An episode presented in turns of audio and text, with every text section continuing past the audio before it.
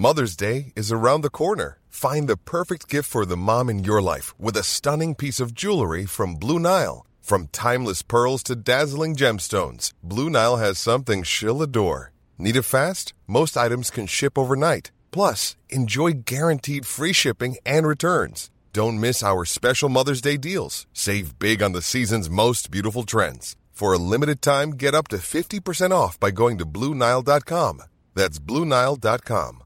Everyone knows therapy is great for solving problems, but getting therapy has its own problems too, like finding the right therapist, fitting into their schedule, and of course, the cost. Well, BetterHelp can solve those problems. It's totally online and built around your schedule. It's surprisingly affordable too. Connect with a credentialed therapist by phone, video, or online chat, all from the comfort of your home. Visit betterhelp.com to learn more and save 10% on your first month. That's BetterHelp H E L P. This is Internet Marketing.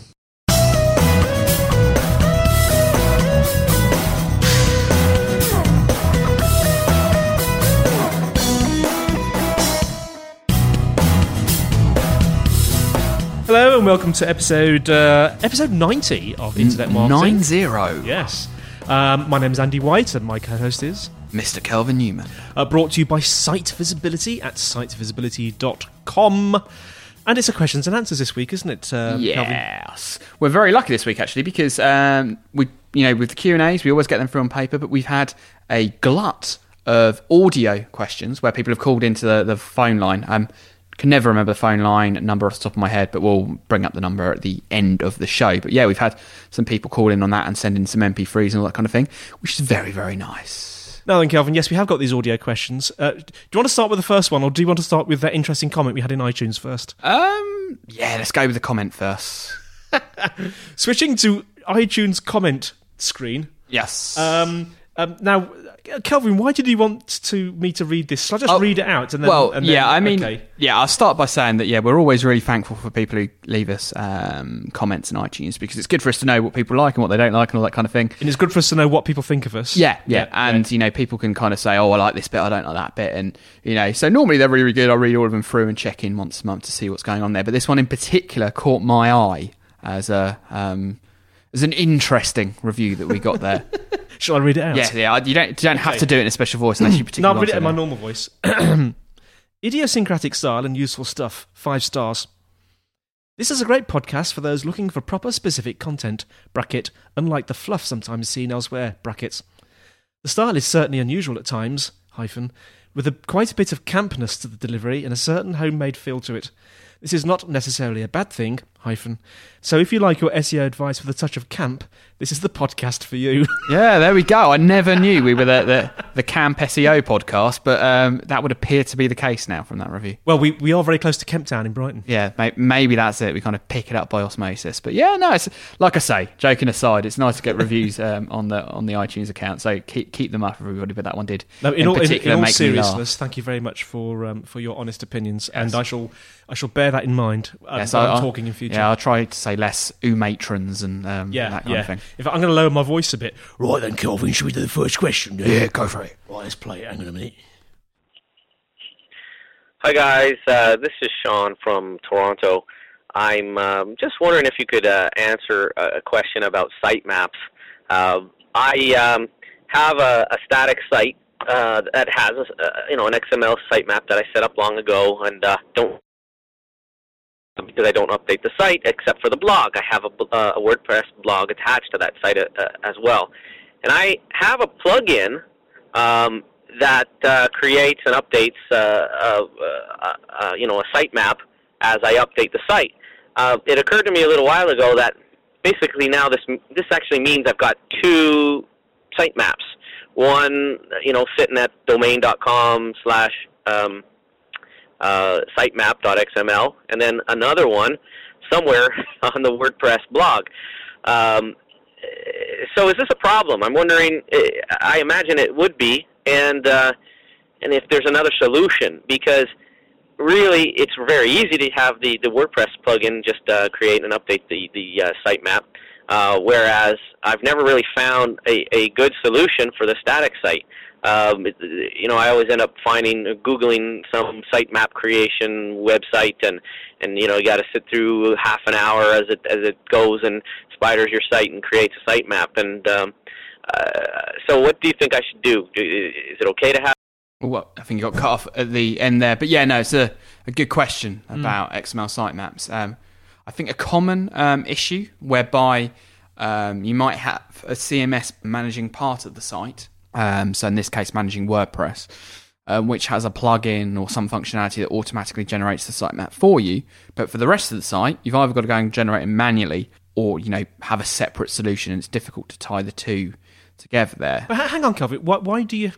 Sorry, I'm just being very Yeah. thick here. Why do you have to tie the two together for two separate sites? Well- What- did I miss something? Well, there? basically, the WordPress. So if you've got WordPress installed within a folder of your Mm. site, so the whole site isn't on WordPress, just part of the site. oh, sorry. Yeah, I'm with you. Yes. um, then the WordPress sitemap generator will only generate a sitemap for everything that's within WordPress. Yeah. So if your um, WordPress blog or any blog or you know any you know it could be an e-commerce you know area of the site whatever it is sits within a particular subfolder and that has an automatic generating sitemap, it's only going to generate what's contained within that system. Yeah, I'm with you. So everything else, in, in this case, I think it's a static site, but you could have two different CMSs. You could have, you know, lots of different variations where you've got two different systems running, where the sitemap will only generate one version of the site, as it were. So it'll only um, pick up on the, you know, the pages within that, and of course the rest of the site, the sitemap for there might contain some of the pages of the blog. They're all linked through, but you know, you you might have two separate different versions there of what's going on. So that yeah, can be so you need difficult. to unify your sitemaps, yeah. don't you? Yeah. So I mean, the easiest solution is if you can combine the two together. You know, you combine the all onto one CMS that manages everything. But you know, in most cases, that's far too complicated. So one easy sort of hacky quick win here is that sitemaps um, and Google, particularly with sitemaps, um, uh, have a limit of the number of URLs you can put on your site, which I think is fifty thousand. Um, I think off the top of my head. Okay. And um, so if you have a website that has more than 50,000 pages, you've got a problem then because Google will only look at the first 50,000 of them. So what um, is this is within the sitemap protocol and perfectly allowed is the solution if that is your cat you know is that that is your predicament at domain.com forward slash sitemap.xml you have a link to all of your sitemaps so in that case, you might have sitemap one, sitemap two, sitemap three. You know, for for the first fifty thousand pages, the second fifty thousand pages, and hmm. so on and so forth. Now, the hacky quick win I would suggest in this case is at sitemap.xml. Um, you know, on the domain there, hmm. have the link to two pages. Um, page one being the WordPress XML sitemap, and page two being the the other version of the XML sitemap, and that instantly solves your problem there. But what I will say as a general tip for everyone dealing with sitemaps, it's not that if you build it, they will find it. So for a start, if your sitemap isn't located at domain.com forward slash sitemap.xml and you don't tell Google, mm. they would never know it's there. Mm. So what you need to do is go to Webmaster Tools, go to Webmaster Tools for Yahoo and Bing as well, log into those accounts, set them up. So you put a little snippet of code on your site. And then within those interfaces, you can specify specify where your sitemap is. And by telling them where it is, then suddenly they'll know where it is. It's not kind of what like with an old HTML sitemap, you just put a link to it in the bottom of your page, and the search engines would just find it by spidering the site. The chances are with an XML sitemap, you've never linked to it. So why would the how would the search engines know where it is? They're not mind readers there. Mm, so mm. my hacky solution would be to to kind of have a sitemap that links out to the two there. The other option is is you take the one that's generated automatically by WordPress that's you know put away somewhere. You then take the XML that's also from your one you've generated automatically, cut and paste the two together, and create a new file off the back of that. However, that's not going to update automatically. So I think it's probably possible that you could create some kind of script or something that would do it all for you, um, but I'm not aware of a kind of easy off the shelf one that can deal with the mixture of static sites and you know database. No, that's an interesting idea, isn't it? Uh, you'd need a sort of um, sitemap merging tool. Yeah, yeah. But, but the thing I will say that will work quite well is if so if you've gone to like I think it's xml hyphen sitemap generator.com or something like that. I'll put a, a link in the show notes. If he's done, um, if the chap in question has done this for um, his main site, what that will then do is go entirely through your site and look for all the links that you've got and create an XML sitemap from that. Um, so in that case, it's probably picked up all the blog pages the last time you updated that. But what I will say, the problem with that is, is all that is doing is then following all your links. Now, the real reason you want a sitemap um, an XML sitemap is so every single page of your site gets indexed, even if you've hidden away all the links or it's a bit hard to find. So a free bit of tool that you're going to do online is not going to do anything that Google couldn't do anyway. So really, when you're creating an XML sitemap, you need a list somewhere of every single page on your site, whether that's from FTP, whether that's from the the, the MySQL database or the you know the ASP database that you're running off there. So you need to know a list of all your pages to really see the benefit because otherwise all you're doing is creating a page that Google would have been able to find it, found anyway. That sort of makes sense, Andy, of what I'm getting at there? Yeah, well, you, you mentioned um, this idea of having a human readable web page that links to uh, to both sitemaps. Was, was, did I get no, that? no, that no, no. right? So it doesn't have to be human readable. This one that links to both sitemaps. It can be. It can. Be, it it should be in the XML sitemap format. So, but it Oh, okay, only right. has the links to your subsequent pages. I, I was going to ask, does the does the XML sitemap schema Mm. um, have the ability to link to other sitemaps? Yeah, so that's basically the okay, way that it works. So Okay, it's kind of now I'm with you. You have sitemap.xml. That's your default version. That has a link to all your subsequent sub-child Ah, XML sitemaps. I'm with you. And then each of those, and in this case, one of those child pages might be the one that's automatically generated. The other one might be the one that you've created by hand. Yeah. And then it divides with the two. Um, that would be probably my solution in this case. But um, what I would say is those tools that you can use to create your sitemap, they're a very, very good tool. Um, doesn't always solve the problem that XML sitemaps were created to solve, i.e., Okay. finding every page of your site if you've got a really complex navigation system or orphaned pages that aren't really linked to. Um, so you might have a landing page on your site that you can only get to if someone sent that URL or finds it in a search engine you would like, but you don't link to that page from anywhere else on your site. Now, then, but once you're on that page, you can work your way around the site as if you know it's all there, all the navigations there on that page, but it's only got upward links. It's not got downward links. If you see what I mean. So Okay. if you if that kind of page exists on your site and you were to use one of these generator tools, it wouldn't find it because there are no internal links pointing towards that page. Yeah, there's only internal links pointing out from that page. Because after all, all you can do is follow links. Yeah, and if all it's doing is following those links, it's ultimately no different to what Google are doing anyway. And I would assume that Google's ability to follow those links would be better than a free tool that you can find online. Brilliant. Well, hopefully that answers your question. Should we move on to our second audio question? Yes. Let's fire it up now. Sorry, let's fire it up now. I'm not, I'm, I'm not going to be able to carry on with that voice. Turn it on now. Here it comes. Any minute now. Hi, my name's Chris Harris. I'm the editor of a new online newspaper for um, conveyancers, residential property lawyers, called www.todaysconveyancer.co.uk. I've been going seven months and I've been using HubSpot to rank my site. Um, what what are um, your views on organisations that rank sites for or for small businesses, and all these organisations that are offering to build links for me at a cost. Link building through paid for third parties feels quite a dark art, and I'm wondering what your views are on it. Um, I look forward to hearing from you. Thank you. There you go. Apologies for that annoying clicking sound. I think that was Sipgate's way of trying to sort of gate the sound somehow. But anyway, Okay. as long as you understood the question. So there's a question from Chris Harris there. Yeah, Chris Harris was yeah basically asking. He's built um, uh, an online publishing business aimed at conveyances. Interestingly, I'm all up and knowledgeable on the conveyancing sector at the moment because I'm trying to move house. But You are, yes. Um, but so anyway, yeah, his question was. Um, I think when he's talking about using um, HubSpot to rank, what he's suggesting there is there's I, I- I'm going to make an assumption about what he's trying to get at there because there's two ways you could mean that. One is the fact that um, HubSpot will give you a ranking for your site, like an assessment of the quality. And we've mentioned those tools quite often where it's like websitegrader.hubspot.com or whatever it's called. And basically, what that does is it looks at your website and tell, gives you a score out of 100 for how SEO friendly or how social media friendly your website is.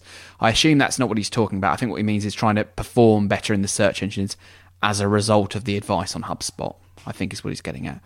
Um, what I would say is any of those automatic tools, if that was what he's, he was talking about, um, are simplistic but quite helpful in some cases. But they will say things like your keyword density is 7.5, it needs to be 8.4.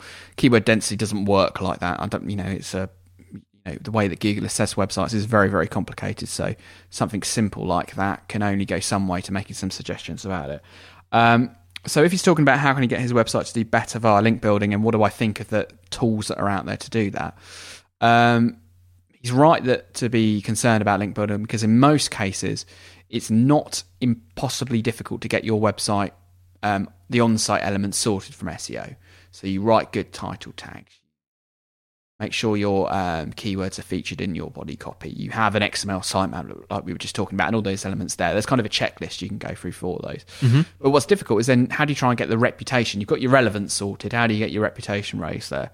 And it's a big, big challenge for lots and lots of businesses because uh, people will come to us at site, vis- you know, site visibility, the company I work for, and spend you know significant sums of money to try and get links to their website because they're in competitive areas. They want to build trusted links to them, um, and you know that's where we will partake in a number of tactics. And we've talked about link building in previous episodes.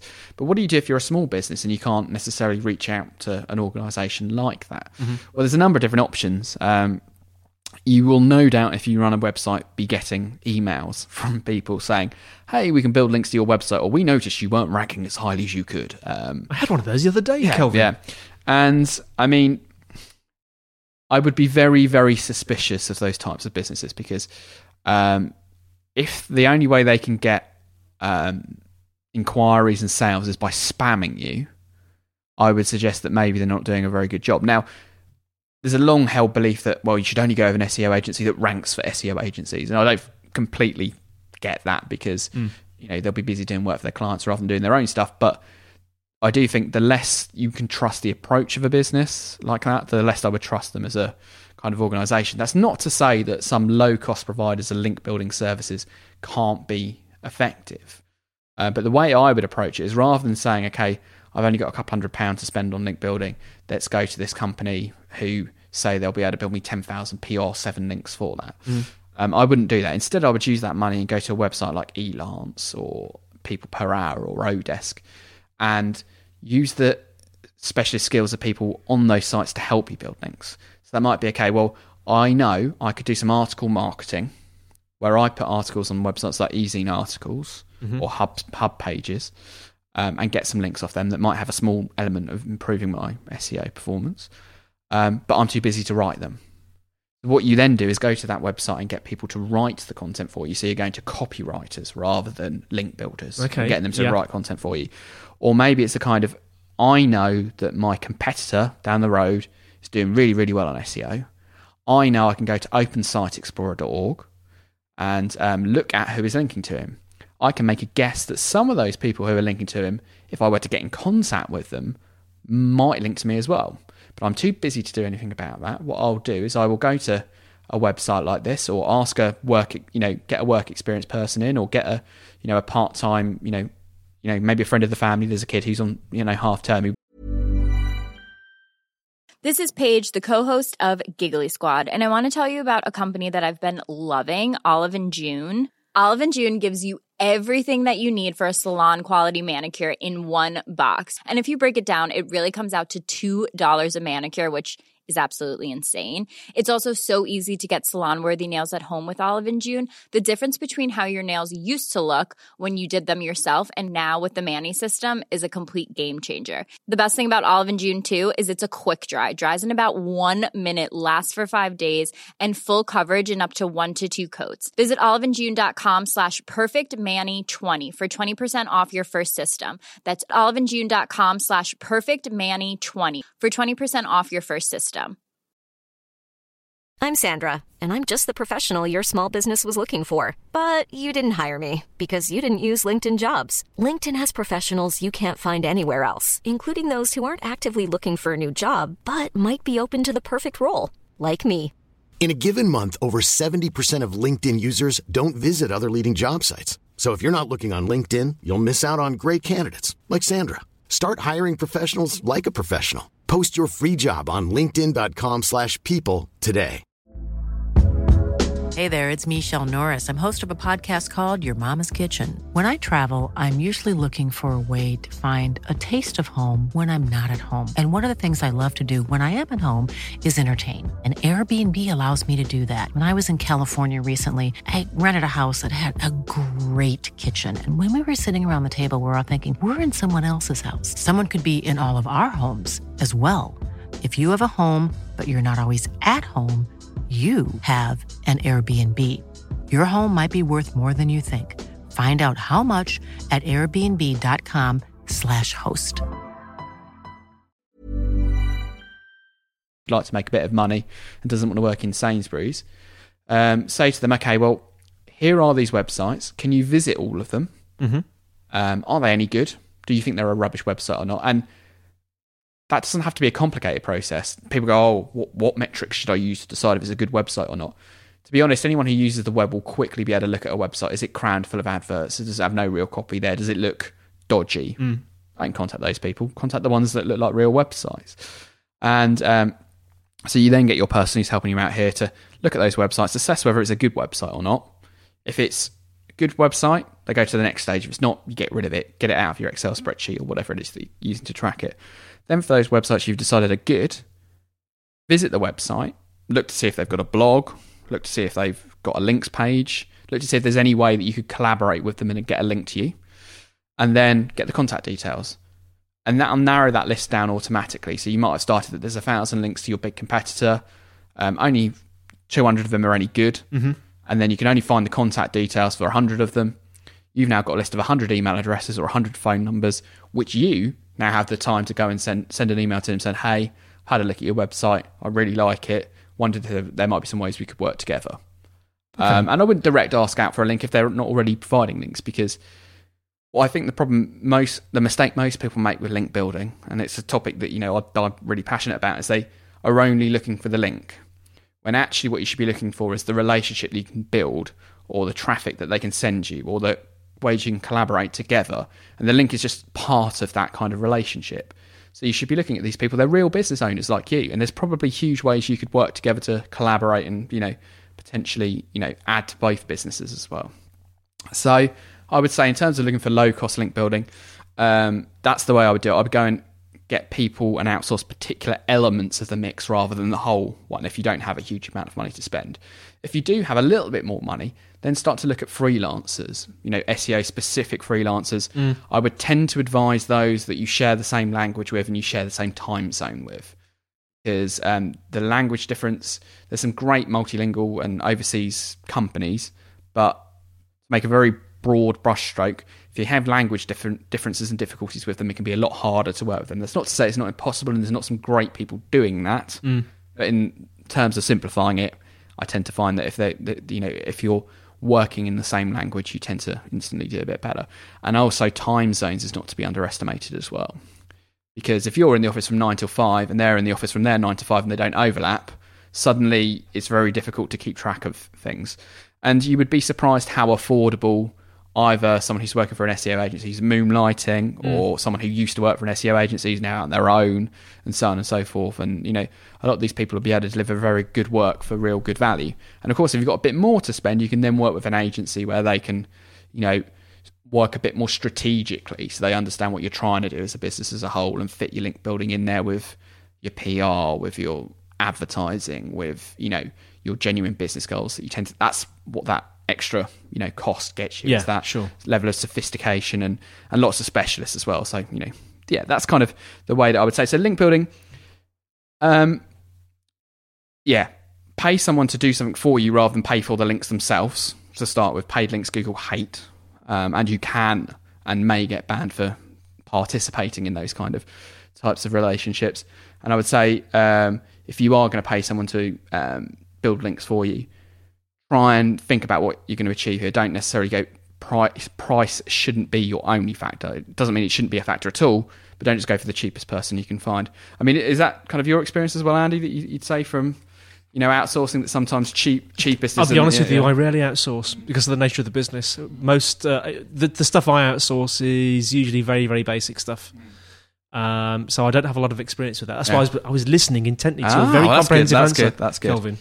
So yeah, what I would say is, and I mean, the other thing is as well that um, you know I've talked about this a while back on the podcast, but we are very nearly there with the link building book. That uh, it's finished Excellent. now. It's finished. I'm just proofing it, and that's going to be an ebook that's available um, for free online. So no doubt when it's actually completely finished, I'll do a big show plugging it. But in the meantime, I'd say that it's coming for people that have um, listened over the last couple of months and heard me mention it. I've nearly finished my book now, you know. Kelvin. Ah, But I- we'll I have a won't- race, see I who can finish first, I'm not going to finish plug the. Podcasting Unleashed book at podcastingunleashedthebook.com. Oh, it's nearly shameless, finished. shameless. Uh, mine isn't free though. oh, well, there we go, there we go. The big difference.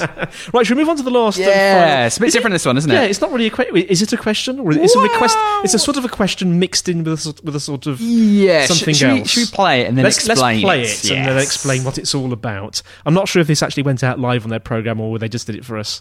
It, I'm sure it went out live. Let's, let's let's have a listen.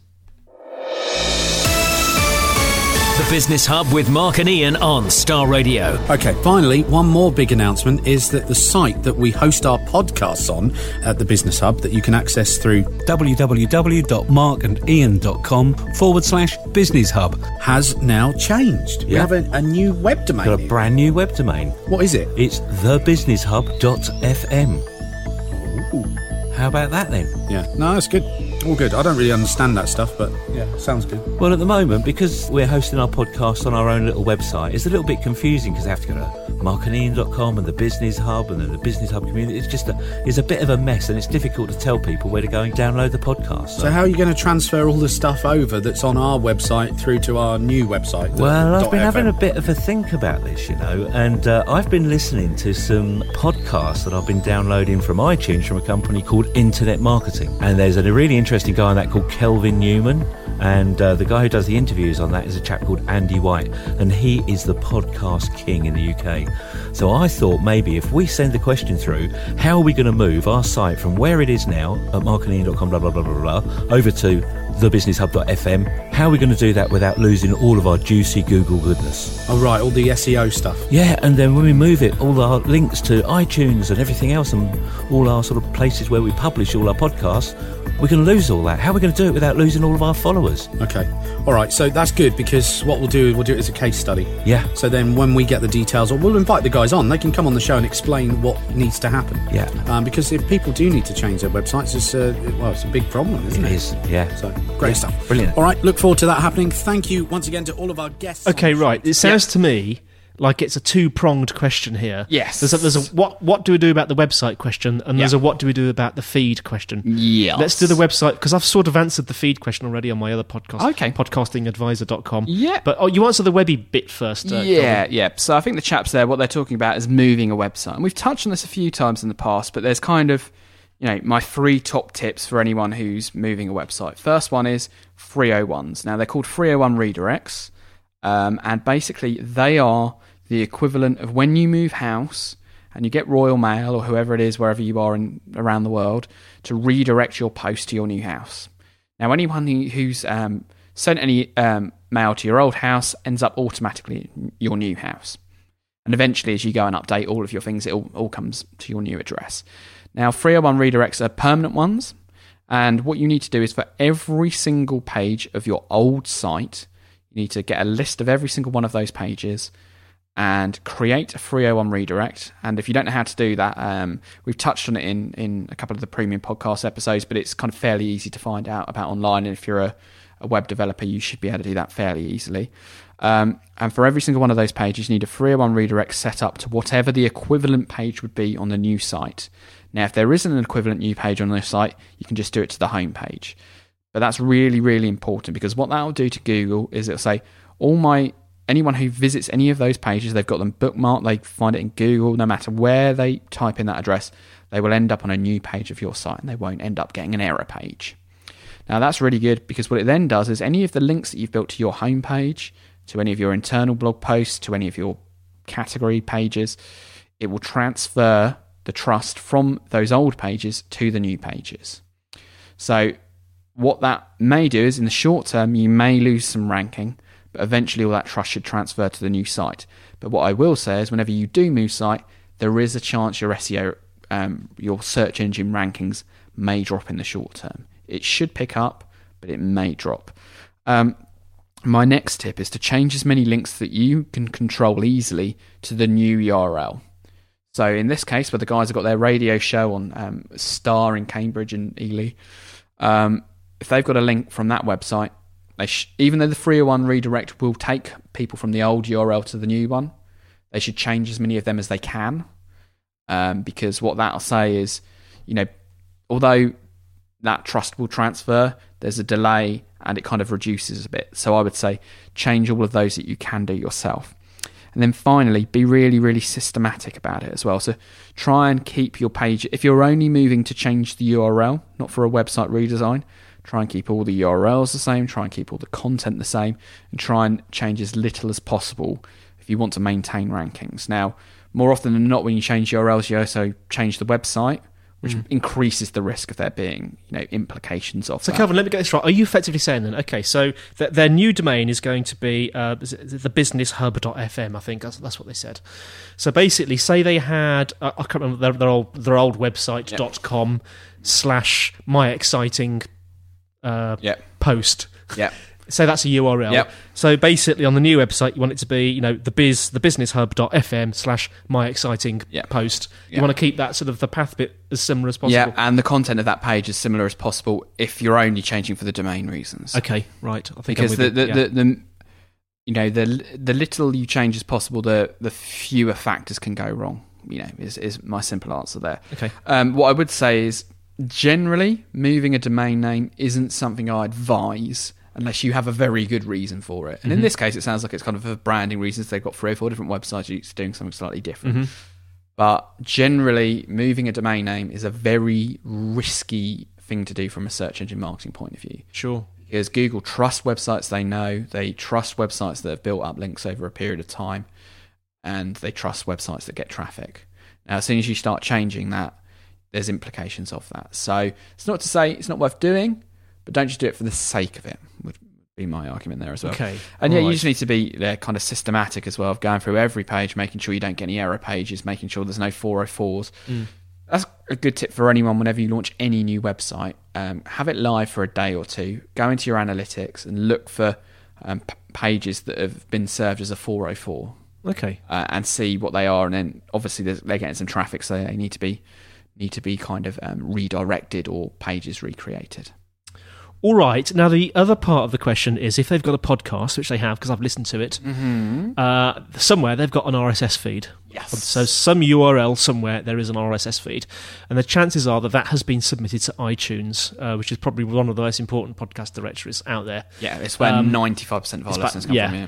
And it, it's probably also been submitted to a number of other uh, podcast directories as well. Now, I've actually answered this question in detail on my other podcast, the Podcasting Advisor, episode 16, I think it is. So if you, if you want to hear the full explanation, which is a bit propeller headish, hop along to uh, episode 16 of uh, podcastingadvisor.com and you can listen. But basically, the, the essence is um, take two approaches with the feed. The first thing that you should do, and this is purely for iTunes um, benefit, number one, set up your new feed, whatever that will be. So it'll probably be on a different URL. Mhm.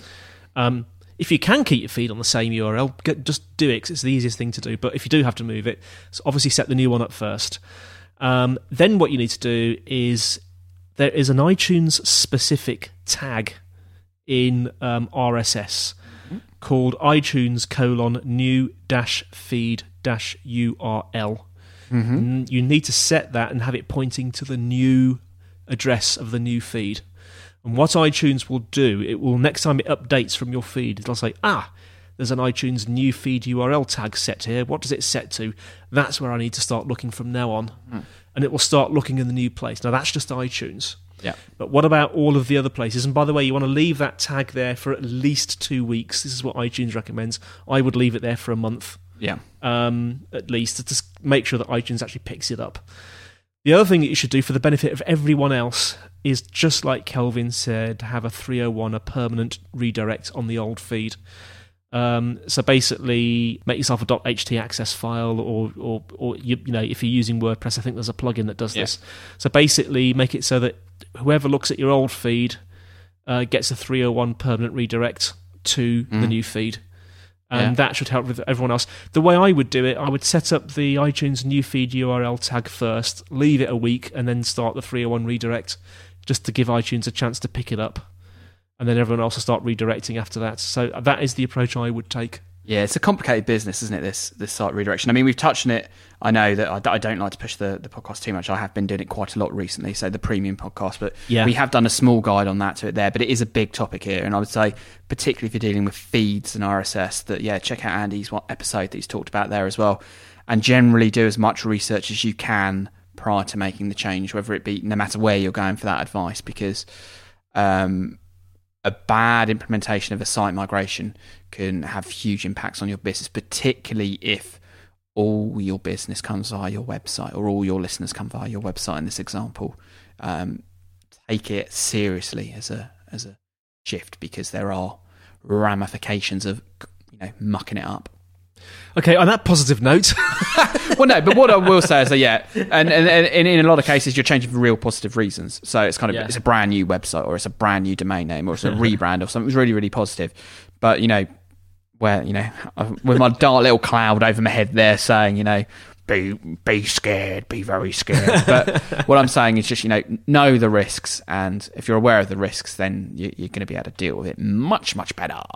okay, well, we've overrun today. It's only supposed to be a 20 minute show, and we're at 35 minutes, so I think Oh, we're going to wrap it. Kelvin. I'll be getting bored of us, Andy. I know, Quick. will be, yeah. I love the sound of my own voice. That's my problem. So uh, that's it from me, Andy White. And goodbye from me, Kelvin Newman. Have a great week.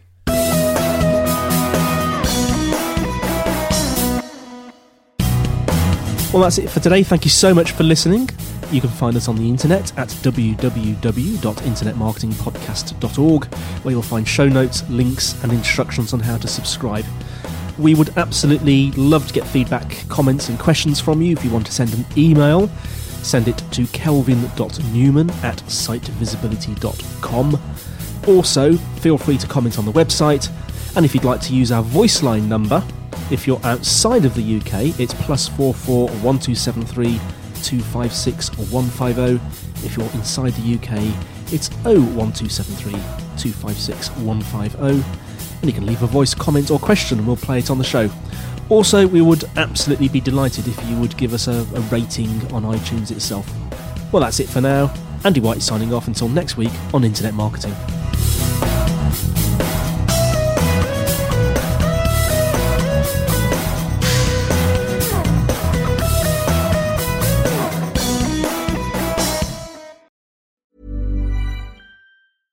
Small details are big surfaces. Tight corners are odd shapes. Flat, rounded, textured, or tall. Whatever your next project, there's a spray paint pattern that's just right. Because Rust-Oleum Custom Spray 5 in 1 gives you control with five different spray patterns. So you can tackle nooks, crannies, edges, and curves without worrying about drips, runs, uneven coverage, or anything else. Custom Spray 5 in 1. Only from Rust-Oleum Hi, this is Craig Robinson from Ways to Win, and support for this podcast comes from Invesco QQQ, the official ETF of the NCAA. The future isn't scary. Not realizing its potential, however, could be. Just like on the recruiting trail, I've seen potential come in many forms as a coach. Learn more at Invesco.com slash QQQ. Let's rethink possibility. Invesco Distributors, Inc.